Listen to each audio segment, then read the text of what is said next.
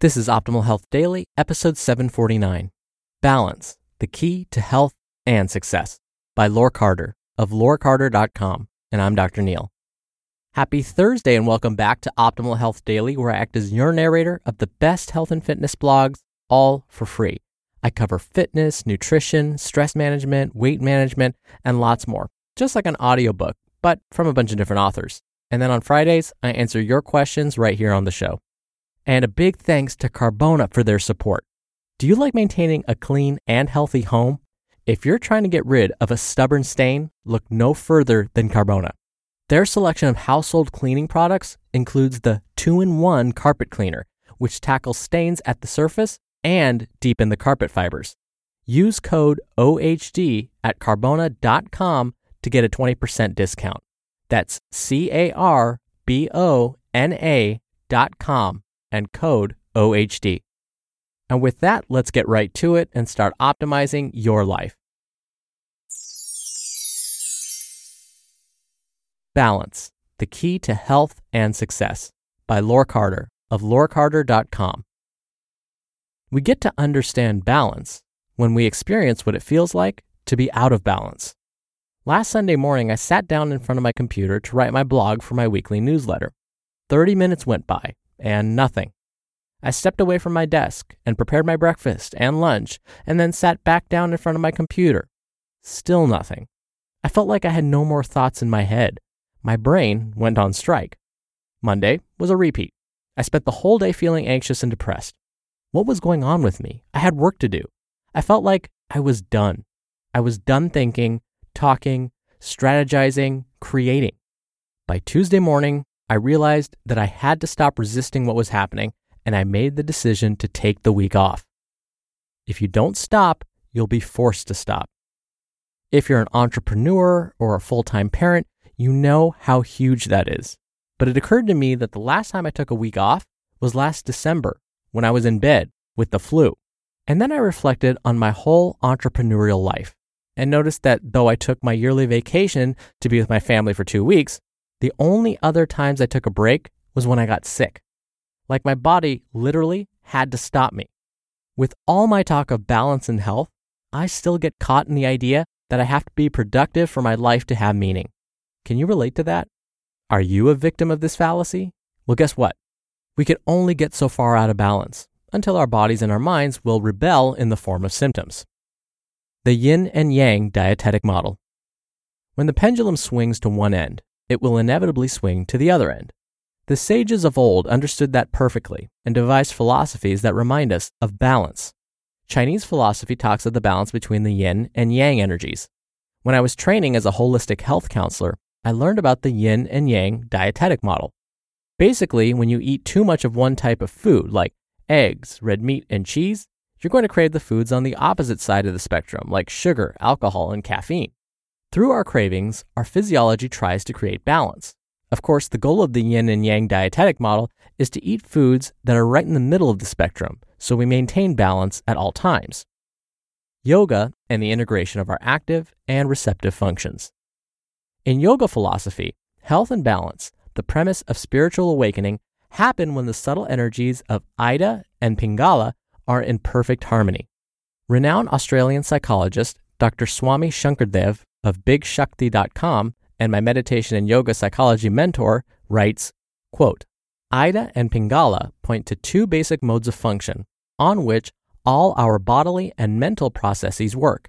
Each and every cell of our body, every organ, the brain, the mind, everything is polarized and interconnected at both the physical and subtle levels. And this allows us to think, speak, and act in a concerted, balanced, synchronous manner, every part working to help every other part. End quote. Ida and Pingala, the receptive and active modes. Quote, Modern psychology describes the two main modes of man's being as an active mode and a receptive mode. Yoga calls the active mode Pingala and the receptive mode Ida. Our active mode is designed to ensure survival, and the receptive mode is designed to ensure rest and recuperation of energy in the endless struggle for life and existence. Though we may think of ourselves healthy, most of us spend our lives in unbalanced states. We tend to spend increasingly longer periods in active, left brain, sympathetic dominant mode as we grow out of our childhood. This is probably a major factor in the spiraling incidence of psychosomatic disease today, triggered by a state of chronic stress. End quote. For true and sustainable health, we have to have equal time of activity and daydreaming. As a business person, I know how challenging that can be. But think about it. If my body and brain break down as a result of my imbalance, who's going to take care of my business? So I've decided to regularly schedule time off in my calendar.